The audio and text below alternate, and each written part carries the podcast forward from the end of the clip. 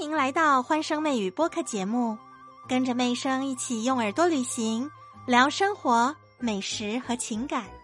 妹生建议哦，其实老年人可以多参与一些晚年的生活，包含说钓鱼啊，呃，一些春季的游泳，太冷的天就不要去游了，不然对心血管不太好。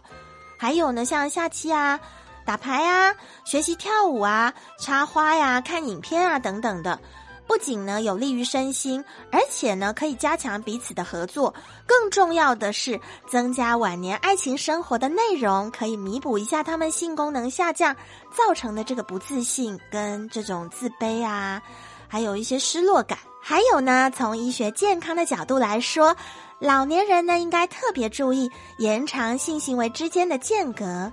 因为他们需要更长的时间来恢复他们的神经啊、心血管还有肌肉系统的能量，而性行为本身需要一定的体力跟耐力哦，所以你越克制，越注意间隔的休息跟营养，那么老人家的性生活就容易得到满意。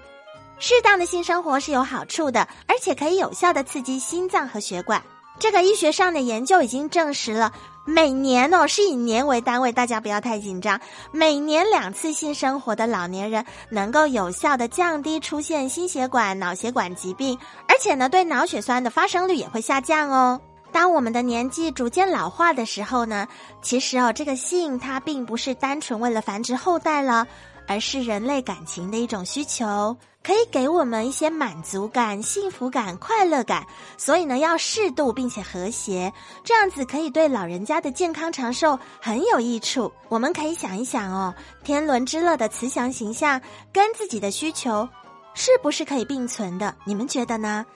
难道一个老人如果他自己想要，就真的不配拥有美好的性生活了吗？有时候一些偏见之墙需要有人去凿开，给他一点裂缝做改变。嗯，我们比起把这个性哦当作老人家的洪水猛兽，我们去苛责他，更迫切需要给他们的是一个正确的引导。我之前跟老人接触的不少，其实呢在老人家的圈子里头，他们都说谁也不知道下一个先离开的会不会就是昨天才见面的那个朋友。